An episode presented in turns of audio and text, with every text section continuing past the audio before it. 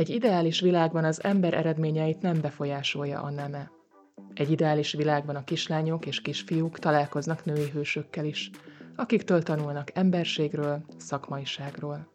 Ilyen példaképekkel beszélgetünk. Nőkkel, akik úttörők lettek egy korán sem ideális világban. Aztán könyvet írtak belőle. Ez a Túl a plafonon podcast a könyves magazinon. Én Sándor Anna vagyok. Én azért eléggé meg vagyok kötve ilyen szempontból, hiszen ez nem nyaralás. Én nem tudok olyan helyre elmenni, ahol nincsen internet, um, amit nagyon sajnálok, mert a legjobb helyek ott vannak. Vég Bori digitális nomád, akinek az utazás az élete. Ázsiától Amerikáig bejárta a világ ismert és ismeretlen szegleteit, tapasztalatairól pedig Backpacker Bori néven írt blogot, ami hamarosan az ország egyik legnépszerűbb utazóblogja lett. 2016-ban jelent meg Hogyan menjünk világgá című könyve, amiben a hasznos információk mellett életszemléletet is átad.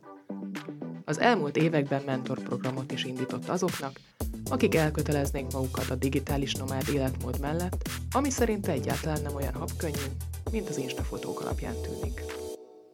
Sziasztok, Sándor Anna vagyok, ez itt a Könyves Magazin és a Delongi közös podcastje, és itt van velem a stúdióban Vig Bori. Szia! Szia, szia, köszönöm szépen a meghívást. Hát nagyon örülök, hogy itt vagy, főleg, hogy amikor megkerestelek, akkor azt írtad, hogy éppen itthon leszel. éppen nemrég jöttél megállítólag, hogy Igen. merre jártál. Uh, január közepén mentem ki Mexikóba, és ott voltam végül nagyjából három hónapot. Aztán, aztán hazagugrottam két napra, és akkor még Berlinbe kimentem meglátogatni egy barátnőmet, úgyhogy most hétfőn jöttem, és most kicsit befészkelődök ide. Kb. szeptember közepe, október vége, vagy még kiderül, hogy pontosan meddig. Te digitális nomádként gondolsz még magadra? Tehát így mutatkoznál be? Most kifejezetten volt egy időszak, amikor nem.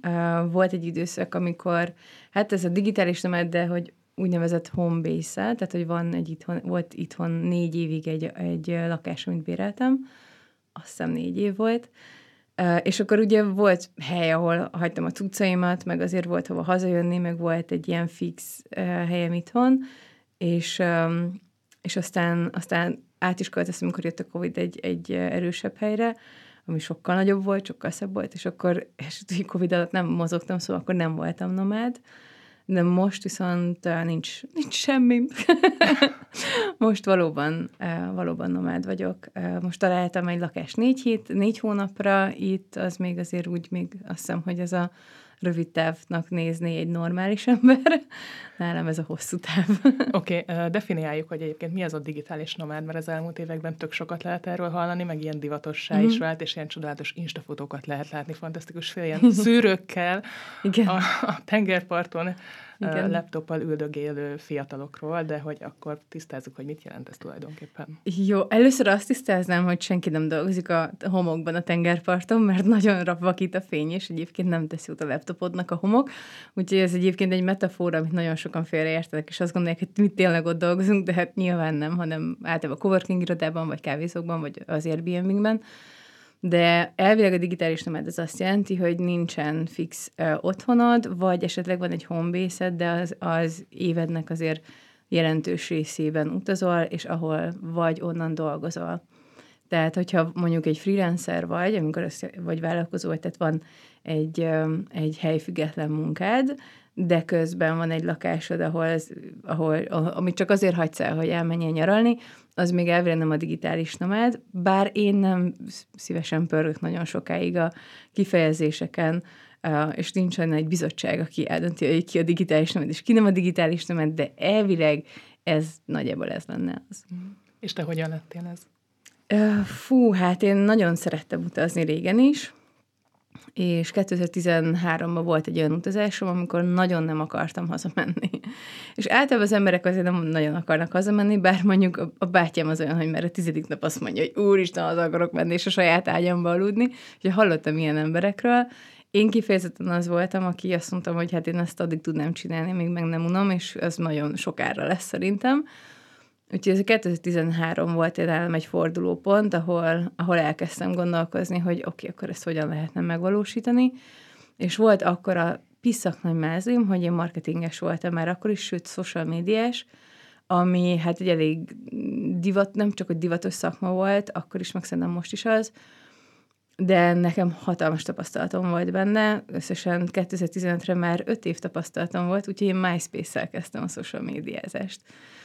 Tehát ezt elég könnyen át tudtam fordítani arra, hogy legyenek saját ügyfeleim, és szabadúszóként, illetve saját vállalkozásként kezdtem el uh, dolgozni. Ez 2014-ben még csak azt jelentette, hogy egyrészt tartalékoltam egy háttér um, anyagi biztonságot, másrészt pedig egy, egy, egy-két olyan szerződést uh, leütöttem, amik garantálták azt, hogy nekem legyen egy havi fix jövedelmem, és 2015, azt hiszem, hogy január 15-én elindultam, elindultam világgá. És akkor, és akkor mentem jó sokáig. és merre indultál világgá? Először Tájföld, szóval igazából az elején, mint a mérgezett egér, úgy rohangáltam körbe a világot. Először voltam Tájföldön, onnan azonnal átmentem Kambodzsába, ez az azonnal, ez mennyi idő? Szerintem az egy ilyen pár nap lehetett. Azt tudom, hogy már a szülinapomra át akartam érni, mert ott volt a 30 Rita, a sárga ruhás lány, aki szintén egy utazóblogger, szintén egyszerre erősödött a blogunk, és megtaláltuk egymást, hogy pont egyszerre nagyon hasonló környéken leszünk, úgyhogy akkor úgy döntöttem, hogy a 30. szülinapomat ott fogom ünnepelni. És ja, ja, nem január 15, hanem január 12-én mentem, uh, indultam el, és 17-ére már kim voltam Kambodzsában, úgyhogy valóban csak egy pár napot voltam Tájföldön, aztán Kambodzsa, vissza Tájföld, aztán Ausztrália, aztán Új-Zéland, és akkor Új-Zélandon elfáradtam, és akkor ott mondtam, hogy akkor itt maradunk egy picit. Úgyhogy akkor ott maradtam azt hiszem három hónapot végül. Ilyenkor, mert hogy azért három nap tájföldön az, az még turista értékelés, az nem sok. Abszolút. Ilyenkor mit csinálsz? Tehát, hogy hogyan döntöd el, hogy mondjuk inkább a turista részét választod, és a népszerű helyekre mm. mész, vagy az ilyen kicsi eldugottakat, vagy lemész a helyi kocsmába, hogy mm. megtapasztalt, hogy milyen az élet, tehát mm. hogyan alakul ez? Mindent egyszerre nyilván. és az a helyzet, hogy ez nekem az első pár, pár hónap azért azt nem mutogatnám így példaértéknek, amit én ott csináltam. Tehát abban nagyon gyorsan, nagyon elfáradtam, és fáradtan utazni az az egyik legrosszabb, mert nem tudod, ilyen nagyon mélyen fáradtan, mert ugye semmit, elkezdesz semmit, semmit nem észrevenni, és minden olyan ma szürke lesz, tehát kap egy ilyen szürke filtert az élet, hogyha fáradtan utazol. Úgyhogy ma már bőven nem így utazom, hanem nagyon lassan. Ez az alsó, alsó hangon két hét, amit azért egy helyen eltöltök, azért mindenkiben benne van a FOMO, ugye a fear of missing out, hogy mennék a következő helyre azonnal, de közben, közben ahogy megérkezem, azt érzem, hogy na jó, hát itt még azért el tudok tölteni egy kis időt. Úgyhogy úgy néz ki egy napom, hogy attól függ, hogy milyen időeltolódás, és hogy hol vannak az ügyfeleim, tehát azért eléggé azért Európa központú ügyfeleim vannak, sőt, szinte csak magyarokkal dolgozom, ugye most mentorálok is, és, és akkor most Mexikóban például reggel dolgoztam. Reggel lementek a hívások, és akkor délután volt arra időm, hogy elmenjek mondjuk egy múzeumba, vagy kimenjek a strandra, stb. stb. És ezt még máshogy is beosztom, tehát például kettő csütörtökig lehet nálam hívásokat foglalni, és a hétfőt meg a pénteket szabad, de teszem, hogyha esetleg olyan helyre akarok menni, ahol nincsen internet, akkor ott mondjuk négy napot tudok eltölteni. Szóval én azért eléggé meg vagyok kötve ilyen szempontból, hiszen ez nem nyaralás, én nem tudok olyan helyre elmenni, ahol nincsen internet, um, amit nagyon sajnálok, mert a legjobb helyek ott vannak egyébként. Igen, erre mindenképpen rá akartam kérdezni, hogy hogyan lehet ezt így ö, egyensúlyozni a kettő között, hogy azért a legtöbbekben az utazás az egy ilyen rekreációs dolog, hogy kikapcsolódnak, és élményeket gyűjtenek, vagy új dolgokat szeretnének látni. Vagy csak feküdni a tengerparton, vagy egy pihenésről szólt, feltöltődésről. Neked meg azért ott van ez a munka is, tehát hogy nem oltja ki egyik a másikat, vagy nem csúszik nagyon össze. Most elmondtál egy ilyen tök jó uh-huh. heti rendet, uh-huh. de mondjuk nincs az, hogy mászol az andok szikláin, és azon kattog az agyad vasárnap délután, hogy egyébként valamelyik munkádat még meg kell csinálnod keddig. De van egyébként. Azt gondolom, hogy valahol nekem én máshogy élem meg a szabadságot, tehát nekem inkább félnapos szabadságaim vannak, és ott töltődöm föl, mint sem, hogy ez a három hét vagy két hét. És én nagyon nehezen bírom a rutint borzasztóan nehezen. És ez gyerekkorom óta totál kiborultam, sőt a, az iskolába menő ut- utat minden egyes reggel vált, változtattam. De még nem is úgy változtattam, hogy egyik nap így, másik nap úgy, mert az is rendszer lenne, úgyhogy, úgyhogy nagyon gyorsan elunom magam, és ez nekem az úgy nagyon jó, hogyha, hogyha minden napom egy picit azért más hosszú távon, uh-huh. és nem az van, hogy minden napom általában egyforma, de van mit, pár hét, amikor, amikor más. Ez tök érdekes, mert írod a honlapon, ez, ez nagyon megfogott ez a mondat, vagy félmondat, hogy a szabadság egyenlő az önfegyelemmel. Abszolút. Hogy ezt kifejtenéd, hogy ez mit jelent számodra? Igen. Uh, szóval uh, sokan azt gondolják, hogy milyen teljes hippik vagyunk, pedig szerintem az egyik legtudatosabb uh, uh, szociocsoport a digitális nomád, mert uh, minél több, minél, minél jobban adatok arra figyelni, hogy készen legyen a munka, például arra a délután háromra, amikor én el akarok menni valamit megnézni, hogy minél jobban le tudom saját magamat ültetni a számítógép elé, és odafigyelni, hogy tényleg dolgozzak, annál több pénzem és annál több időm lesz a jövőben arra, hogy tudjak dolgozni, vagy tudjak, tudjak utazni, vagy azt csinálni, amit, amit szeretnék. Hozzáteszem, hogy én nagyon szeretek dolgozni, úgyhogy nekem ez nem, ez nem, nem egy ilyen nehézség.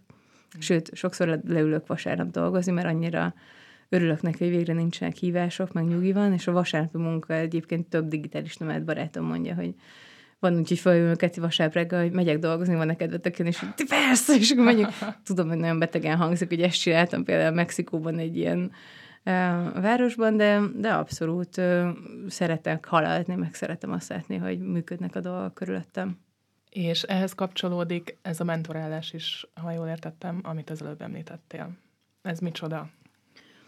Digitális nomádokat mentorálok, ami azt jelenti, hogy azok jönnek már általában hozzám, akiknek már van egy üzleti ötletük, vagy akár már van egy vállalkozásuk, de nem működik.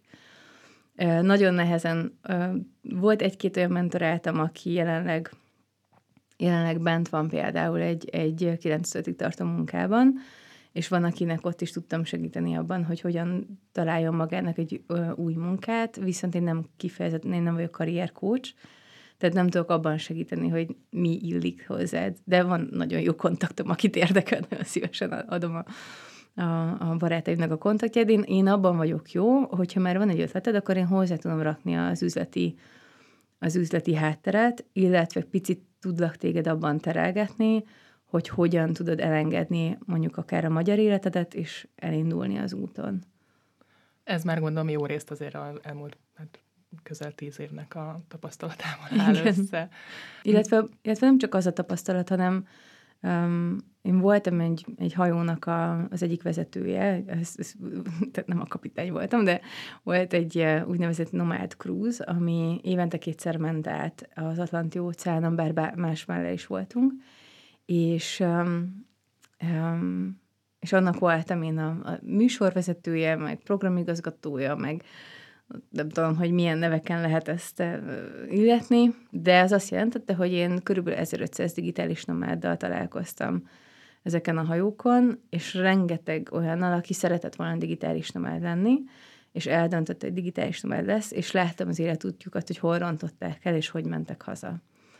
És ezen felbúzdulva mondtam azt, hogy itt azért én szerintem tudok segíteni az embereknek, mert sok hibát el lehet követni.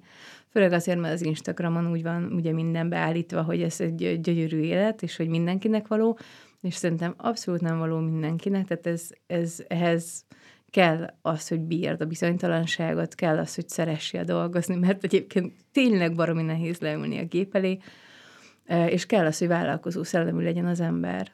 És ez mind a két, tehát az életben is, meg a, a, a munkában is. És hogyha ez megvan, akkor, akkor onnantól kezdve viszont sokkal több lehetősége van egy átlag embernek, mint azt gondolná.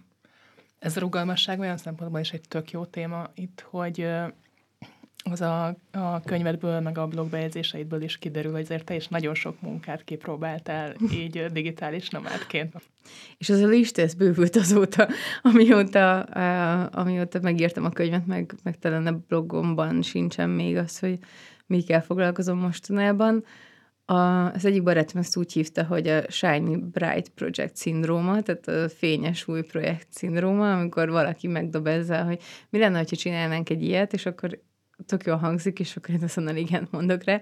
Úgyhogy ez így bővül-bővül. Ma már azért nyilván a fizikai munkákat nem szoktam elvállalni, mert a helyhez kötött, illetve tök sokat változik az ember a 20-as éveihez képest, meg a 30-as évei elejéhez képest. Most már tényleg én is kezdek az a kicsit nyugodtabb típusú utazó lenni, és már sokkal kevesebb szer vagyok hostelben, és sokkal inkább a kényelemre megyek én is, úgyhogy, úgyhogy inkább szellemi munkákban vágok bele három hetente egy új projektbe, de ez, ezen a téren megvan tényleg. Van úgy egyébként, hogy visszamész valahova? Tehát, hogy, hogy ott volt a három napot tájföldre, aztán azért meg visszamentél, mert hogy Igen. van mit látni. Igen, sőt, egyébként jó, hogy tájföldet mondom, mert egyébként most megint mennék, és ta, két tavaly, na látszik, hogy a Covid az le kicsit így on hold rakta az életemet. Szóval 2019-ben voltam tájföldön, ismételten, amit, ami annyira vicces volt, mert valahogy így eszembe jutott, hogy Brazíliában voltam, és akkor hazajöttem karácsonyozni, de a baráti társágomnak a fele az kim volt tájföldön. Hát és mondom, ú, hát ez nagyon környezet, nem túl környezettudatos, meg egyébként plusz repülő, meg hú, szóval nem kéne menni, de hát most maradjak itt délre, az biztos, hogy egy jó ötlet. És valahogy eszembe jutott, hogy hát én pont ott kezdtem, és hogy milyen jó, hogy ott zárul le a kör, hogy visszamegyek tájföldre. És pont január 12-e környékén voltam kint, egy szülinap megint, és, és azon röhögtem, hogy, hogy hát ez, ez milyen szépen lezárul egy kör. És nem is értettem, hogy, hogy miért mondom azt, hogy lezárul egy kör, meg hogy, hogy így körbeértem. Hm.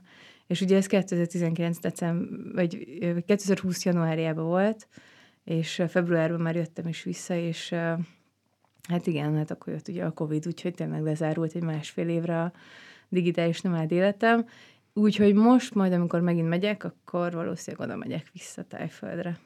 Mindjárt akarok majd beszélni a, a koronavírusról is, csak még az előbb egy picit elterelődött a, a szó, hogy tehát amikor ott vagy egy helyen, akkor hogyan választod ki, hogy, hogy mit uh, látsz? Tehát, hogy például ez a helyiekkel együtt kocsmába menni, ez, ja. így, ez így belefér, vagy együtt nem tudom megnézni a helyi istentiszteletet, vagy, uh-huh. vagy, vagy hogy ők hol, hova mennek mondjuk fürödni, vagy azért megvannak azok a, nem tudom, ilyen nemzetközileg ismertebb, vagy kevésbé ismertebb gyönyörű spotok, és akkor oda mész. Az az igazság, hogy a helyiekkel mindig sokkal nehezebb barátkozni, mint ahogy mi azt gondoljuk.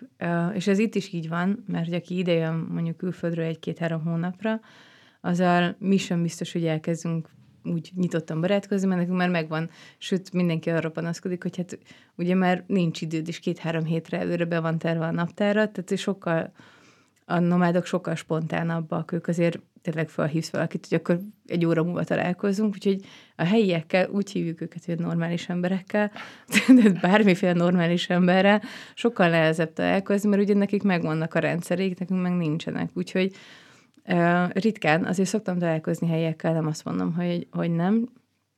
Viszont amit szoktam csinálni, az általában azért megnézem a nevezetességeket a környéken.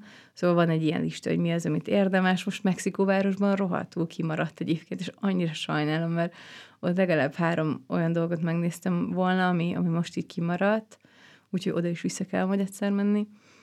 Um, és, és beszélgetünk másokkal, és akkor mindenki mondja, hogy itt voltam, és ez tök jó volt, meg ide érdemes elmenni, meg oda érdemes elmenni, és nincs, azt hiszem, hogy erre sem tudok sajnos egy ilyen példát hozni, hogy általában mit szoktam csinálni.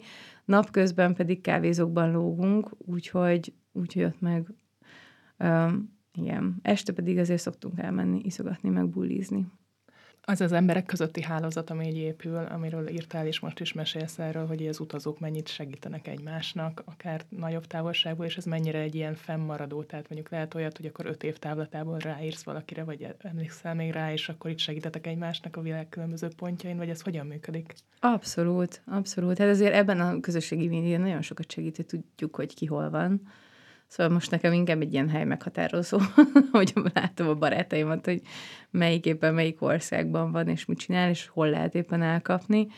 Ö, azt gondolom, hogy egy barátsághoz, meg mindenféle kapcsolathoz nagyon fontos, hogy legyenek közös élmények.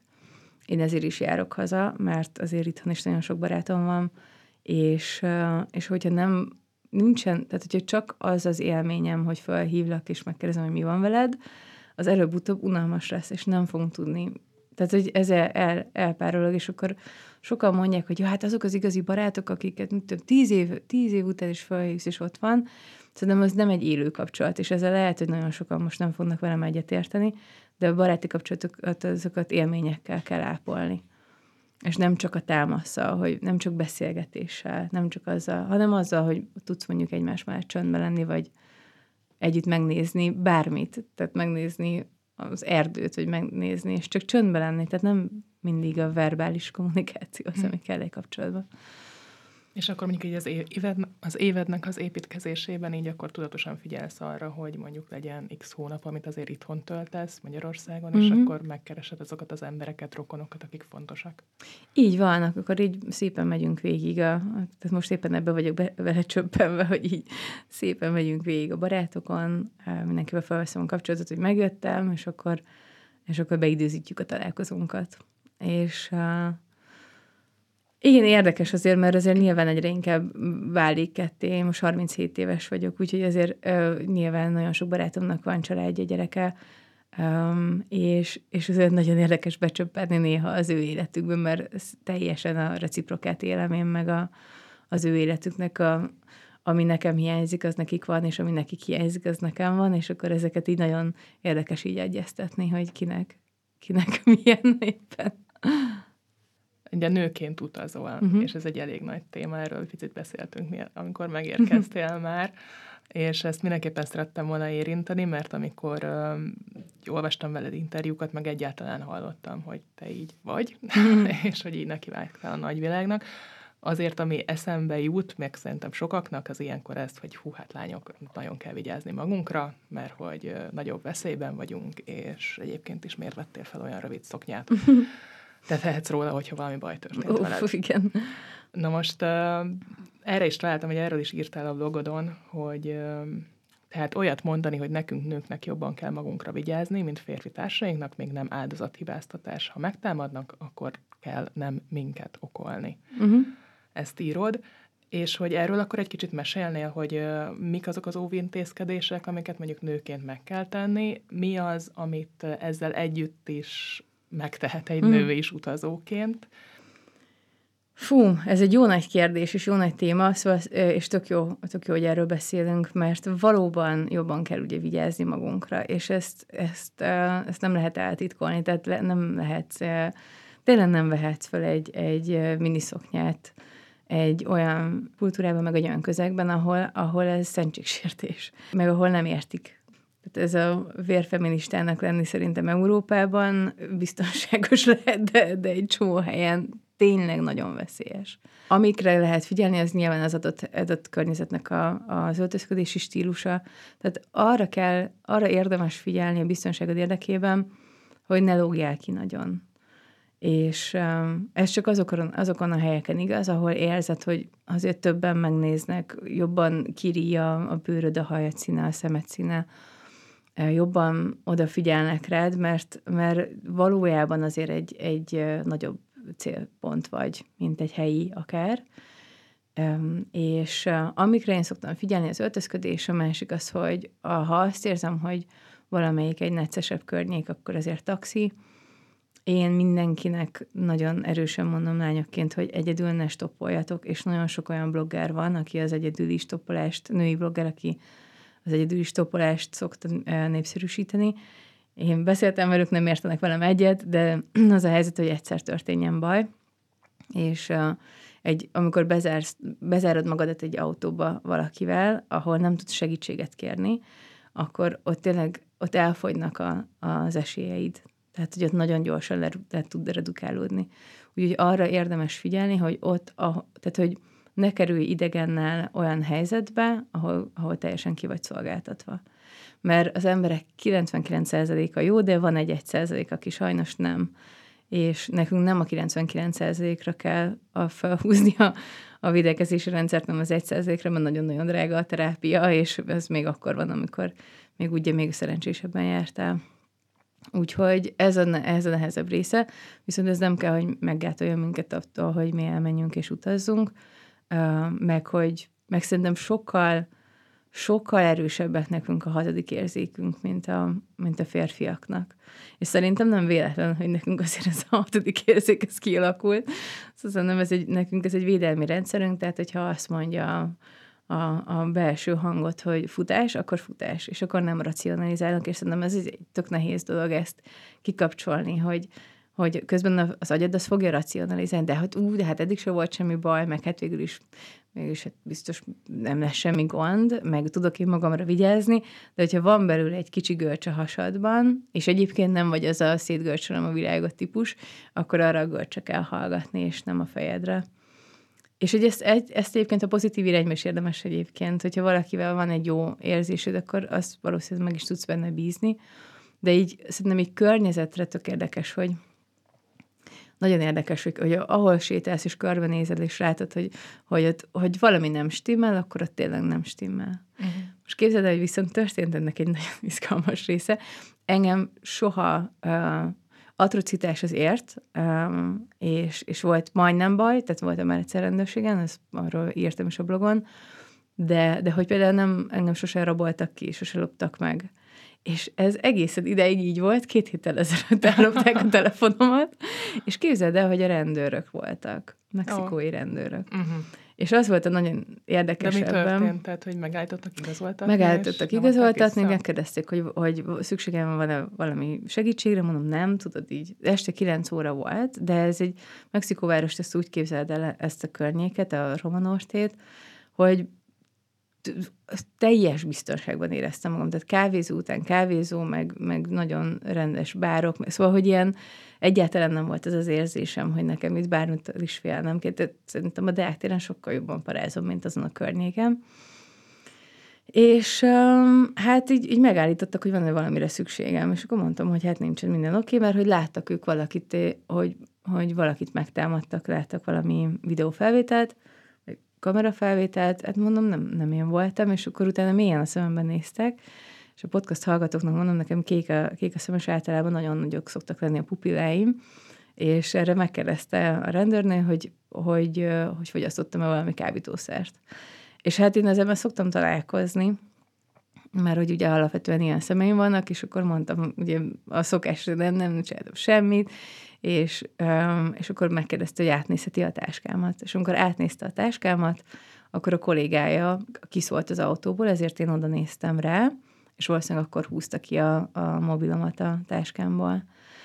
És utána még egyébként valahogyan a szemembe, tehát szemembe világítottak, meg megkérték, hogy a rádióba beszéljek bele, ami a férfinek a vállán volt, ezt um, mai napig nem tudom pontosan, hogy miért csinálták, de az tény, hogy másnap sikerült belépniük a telefonomba, és kifosztani a bankszámlámat is. Azt a mindenit.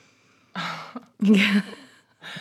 Oké, okay, ilyenkor akkor gondolom a hatóságokhoz nem lehet De fordulni, egyébként az hogy durva, mit csinálsz? Hogy annyira durva, nekem anyukám rendőr, és egy rendőrnő foszt ki. Tehát, hogy, tehát, hogy, és az az érdekes, hogy nekem az volt a lehe, leg, legelső gondolatom, hogy tehát 90 másodperccel később, hogy ők elmentek onnan, észrevettem, hogy nincsen nálam, vagy akkor már tudtam, hogy ők raboltak ki, mert hogy ö, éppen hallgattam egy könyvet, és a, a, hát nem csatlakozott a, a, a fülhallgató Aha. már, és akkor tudtam, hogy, hogy ők raboltak ki, mert előtte csatlakozott, és azon a berohantam egy boltba, hogy hívják a rendőrséget, mert kirabolt a rendőr. És akkor mondták, hogy hát itt vannak itt igen ilyen rendőrök, bennem fel sem merült, hogy nem a rendőrséget hívom. Aha. Tehát, hogy nekem annyira az volt, hogy ez egy, egy rendőr, aki rossz, és hogy biztos, hogy kell lenni a rendszerbe valakinek, aki jó. És, és igazam volt, tehát, hogy, hogy megtaláltuk a rendőrnőt, nem kaptam vissza se telefont, se semmit, de hát tudjuk, hogy ki volt az, és akkor tudtam rendes feljelentést tenni. Uh-huh. 12 órámba tellett ez, és még öt nap volt, amíg nekem úgy visszaállt a digitális identitásom. És akkor ilyenkor mondjuk a, a bankárpótól, vagy, vagy nem. nem. Nem, ez a Revolut bank volt egyébként.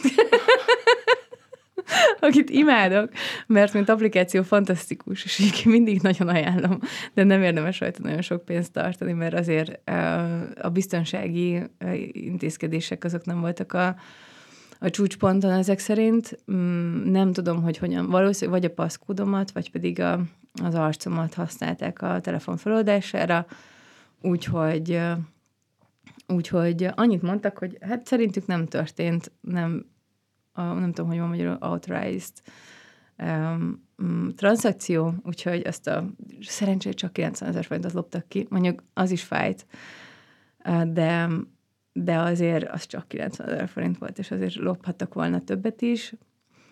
Úgyhogy azt mondták, hogy hát ez szerintük ez így rendben van. És voltam, hogy de szerintem nincs rendben, mert én nem, nem adtam engedélyt arra a tranzakcióra. Minden esetre ők nem, a biztosító ö, sem fizetett, viszont a, a telefonomra volt extra biztosítás, úgyhogy ezt el visszakaptam. Mm. Tehát akkor nem kis rugalmasság kell ahhoz is, hogy mondjuk az ilyen stresszes helyzeteket, ami nem feltétlenül mondjuk egy mikor indul a busz, vagy kimaradt a busz, és hol kell éjszakázni helyzet, hanem akkor mondjuk az ilyeneket is tudni kezelni, mondjuk hát, ilyen veszteségeket. Igen, az igaz, jó, ez mondjuk 12 év utazás után volt egy ilyen, szóval, hogy azt azért így hozzátenném azoknak, akik ettől nagyon félek mondjuk egy kéthetes utazásnál, hogy ilyenek történnek, hogy, hogy nekem eddig csak abból volt bajom, hogy szétszórt vagyok, és elhagytam dolgokat, de abból nem, hogy engem bántottak volna. Úgyhogy ezt inkább a pozitív oldalra írnám föl, és akkor tudtak bántani, amikor tényleg semmi esélyem nem volt, mert ott el két fegyveres rendőr, és tényleg nyilván oda fogod adni nekik a, a, a telefonodat. Szóval, hogy ha nem mindegy, szóval ez csak így pozitív, inkább pozitív példának hoztam volna fel, mm-hmm. hogy, hogy azért, tizen, hogy a statisztikákat megnézzük, azért azért ez még mindig egy tök jó átlag szerintem, hogy rohadt optimista vagyok, hogy még csak egyszer voltak ki. A másik, ami még ehhez a történethez is kapcsolódik valamennyire, amit nem csak tőled hallottam, hanem más utazó, egy ismerőstől is, hogy a nőként utazni témában az, hogy akkor hogyan reagálnak arra az emberek, hogy hogy mondtad, hogy te is megkaptad, ez a lány is mondta, hogy ő is megkapta, hogy ez tuti, hogy csak a férje, a pasia, a szeretője fizetheti. Tehát ugye egy nő az nem tud úgy a lábára állni, hogy önállóan finanszírozni tudjon egy ilyen életmódot. Igen. Hát ez, ez elég vicces, igen. Szóval ezért a mai világban, és én már 25 éves koromban finanszíroztam magamnak az első dél-amerikai utamat, szóval nem, nem azt mondom, hogy nagyon, nagyon uh, olcsó ez az életvitel, de nem drágább, mint nagy lábban élni Magyarországon. Szóval, sőt, nagyon olcsóból is ki lehet hozni, hogyha az embernek van hozzá a komfortzónája, hogy tudja eléggé tágítani a komfortzónáját, én megkezdtek egy kicsit ebbe elfáradni. Az, hogy van egy-két ember, aki így viszonyul a nők között, az, az a nem tudok nagyon mit kezdeni. Szóval, hogy nek, én is kaptam olyan kommenteket, hogy, hogy biztos, hogy valaki, valaki ezt fizeti nekem. Tehát, hogy vagy, vagy az apukám, tehát ez nagyon sokszor, hogy a szüleit fizetik vagy, vagy mi volt? Hát igen, nyilván vagy egy, vagy több pasi, ugye, ezt nekem így, és hogy ezen azon gondolkozom, hogy nekik milyen lehet a világképük, nem, hogy, hogy tényleg azt gondolják, hogy egy nő az egy ilyen kis növény, akit így csak vinni lehet magaddal, magától nem megy. Úgyhogy nem kell ezeket felvenni őszintén, szóval nekik lehet rossz. Koronavírus. Szerinted hogyan változtatja meg az utazást? Szerintem nagyon sokan lettek most digitális nomádok. Én azt vettem észre, hogy most rengeteg olyan emberrel találkoztam Mexikóban, akik akik ugye szóltak, hogy akkor a home office az mostantól lent lesz egyébként Mexikóvárosban, és a főnökök meg azt mondták, hogy tök mindegy. Meg rengeteg-rengeteg emberrel találkoztam, aki azt mondta, hogy hogy koron, Covid előtt nem engedték meg neki, hogy mondjuk home office vagy nem engedték meg neki azt, hogy bárhonnan máshonnan dolgozom, mert biztonsági intézkedések ez, meg az, meg amaz, és hogy most meg már teljesen normális, és tök oké. Okay. Úgyhogy, úgyhogy szerintem most már elindulunk abba az irányba, hogy ez lesz, hogy én még azt is fel, merem feltételezni, hogy ez a digitális nomád szó ez előbb-utóbb ki fog kopni, és ezt csak egy normális életnek fogjuk tartani, hogy ha akarom, akkor átrakom a székhelyemet máshova, és remélem, hogy eljutunk oda, hogy nem gyűjtögetünk ennyi tárgyat. Um, hozzáteszem, hogy ezért családdal lesz szerintem sokkal bonyolultabb kivitelezni, Szóval ez család előtt, vagy amikor már a gyerekek idősebbek, akkor, akkor lehet ilyen életet élni, vagy hát lehet egyébként, az gyerek, abszolút gyerekfüggő. Van olyan barátnőm, aki gyerekkel is utazik, és van, akinek megy, és van, akinek nem megy. Tehát van, aki megpróbálta, és rohant haza, hogy így nagyik, azok jó segítségek. Úgyhogy mi is volt a kérdés? hogy hogyan változik meg szerinted az utazás a, a koronavírus járványjal, ja, igen. illetve hogy most ugye azért a kutatók folyamatosan arról beszélnek, hogy ez a járvány akkor, ami jön, tehát hogy nem ez volt az utolsó. Ne idegesítsél. De hogy valamennyire gondolom, már most látszik azt, hogy nem tudom, biztos vannak olyan országok, amik mondjuk szigorúbban veszik az mm. oltásnak a meglétét, és besorolódik a, mit tudom én, ide csak úgy léphetsz be, hogy van sárgaláz elleni oltásod, és Igen. Covid oltásod, Igen. és akkor lesznek olyan országok, amik meg azzal nem tudom, próbálnak csábítani, hogy akkor ne, ők meg lazábban veszik. Tehát, hogy ilyeneket lehet már most Biztos látni. van, mert most egyébként nagyon meglepő módon egyébként, ez nem, hazafelé nekem nem néztek sehol semmiféle Covid oltást. Én a bal szerencsések közé tartozok, mert én három oltással vagyok oltatlannak minősítve ugyanis két sputnikom van, és egy Pfizerem, és őszintén szóval semmi kedve nincsen most még egy negyediket felvenni. Uh, viszont volt, voltam covidos januárban, és akkor emiatt a 180 napos uh, gyógyultságimmal nézem, hogy mi lesz a következő lépés, de már egyre több olyan ismerősöm van, aki azt mondja, hogy hát már negyediket már, most, ezt most már hagyjuk. Szóval ez egy ilyen nehéz kérdés szerintem, hogy, hogy hogyan fognak rá reagálni az emberek. Egyébként azon gondolkoztunk, vagy gondolkoztam most, amikor megérkeztem, hogy én egyben nyújtottam a kezem, amikor találkoztunk, hogy, hogy, hogy bemutatkozzam. És hogy ez most ez így oké okay volt, vagy nem, oké, nem volt oké, okay, és hogy, hogy mennyire érdekes, hogy ez visszaváltotta arra, hogy, hogy most nem nagyon látok a kölpacsisokat. Uh-huh. És, és hogy, hogy milyen gyorsan vissza tud alakulni egy társadalom. Szóval itt már egyáltalán nem hordunk maszkot, és ez teljesen normális, szerintem egy ilyen két-három hete, vagy nem tudom mióta nincsen Budapesten maszkotelzettség. Mm, Mexikóban volt. már régebben. Még akár, igen, úgy érzem, hogy régebben, mert én még azért indulok és nekem még para, hogy így bemegyek a boltba, és hogy nincs rajtam. És már látom a barátokon, meg a, a családon, hogy nekik ők meg már szinte el is fejtették, hogy volt egyszer ez a maszk dolog. Szóval lehet, hogy egyébként szép lassan, vagy sokkal gyorsabban fogunk visszaalakulni a, a régi életünkhöz, mint ahogy ezt gondoltuk, hogy, hogy fogunk. Hát vagy természetesen lesz talán a hullámzás, én ezen gondolkodtam, Aha. hogy azért látod, a, ha nézed a napi híreket, akkor látod a számokat, és hogyha elkezd megint növekedni, tehát még ősszel, akkor sokkal természetesebb lesz, hogy jó, akkor most nem fogunk kezet, most felveszünk megint a maszkot Igen. mindenféle zárt helyen. Tehát Igen. valaki most is hordja, és így nem, tehát szerintem már kevésbé szúr szemet. Most mindig vannak a Covid sztorik, tehát hogy minden utazótnak kérdezek, hogy te, te hol voltál. Nekem óriás mázium volt, én éppen haza akartam jönni egy kicsit, és kicsit nyugodtabb életre visszaváltani megint. Na hát vigyázz, mit kívánsz. Tehát másfél évet ültem itthon. Akkor jöttem rá, hogy nem szeretnék letelepedni. Aha. És, és nem biztos, hogy, hogy nekem azért a sokáig otthon levés, ez tényleg nagyon gyorsan be tud húzni, bár mondjuk azért Covid alatt otthon lenni, ez egy másik sztori, mint egy rendes világban. Igen, meg voltak azok a történetek azokról a turistákról, akik ott ragadtak ja. a szigeteken, hogy Ajaj. azt szerinted mennyivel lett volna más neked? Á, szerintem elég jó lett volna. Őszintén szóval van, van egy-két barátom, aki ezt beválasztotta, hogy ők ott maradtak. Mondjuk Kopengánon volt egy barátnőm, és a szívem csavarodott ki tőle, amikor láttam, hogy ők ilyen masszív bulikban vannak egyébként, mert ugye sziget, és, nem, és teljesen lezárták a szigetet, tehát aki bent van, bent van, és innentől kezdve viszont bent teljes szabadság volt, tehát ilyen paradicsomi sziget volt, meg tudod, este nyolckor már mentem haza, hogy, vagy hát 7.30-kor, hogy beérjek még a zárás előtt, és hozzáteszem, hogy ő, mondjuk ez a barátnőm, ő ki, nagyon gyorsan kiutaztatta a családját magához, és akkor uh-huh. ők mhm. úgy voltak. Szóval ez egy jobb döntés volt szerintem.